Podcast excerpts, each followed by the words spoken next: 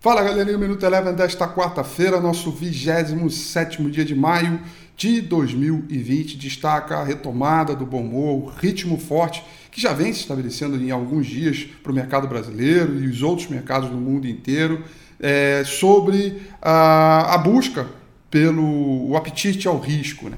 É, não tivemos nenhuma notícia que pudesse agravar o quadro é, em relação à tensão dos Estados Unidos e China e, portanto, os investidores correram para os mercados de risco e o destaque para a sessão de hoje ficaram, obviamente, todos eles para as moedas de mercados emergentes que valorizaram bastante sobre em relação ao dólar. O índice S&P 500 fechou em alta de 1,48% acima dos 3 mil pontos. O índice de mercado emergente caiu 0,32%. Petróleo em movimento de correção é, dentro de uma sequência de ganhos fechou em queda de 4,25%.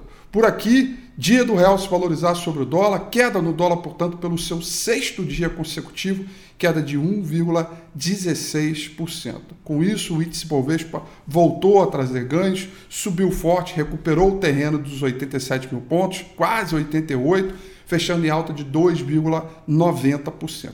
Destaque para o índice de materiais básicos, que voltaram a retomar um ganho forte aí com Suzano, Clabin e GGBR, que subiu 10,96%. O Minuto Eleven fica por aqui.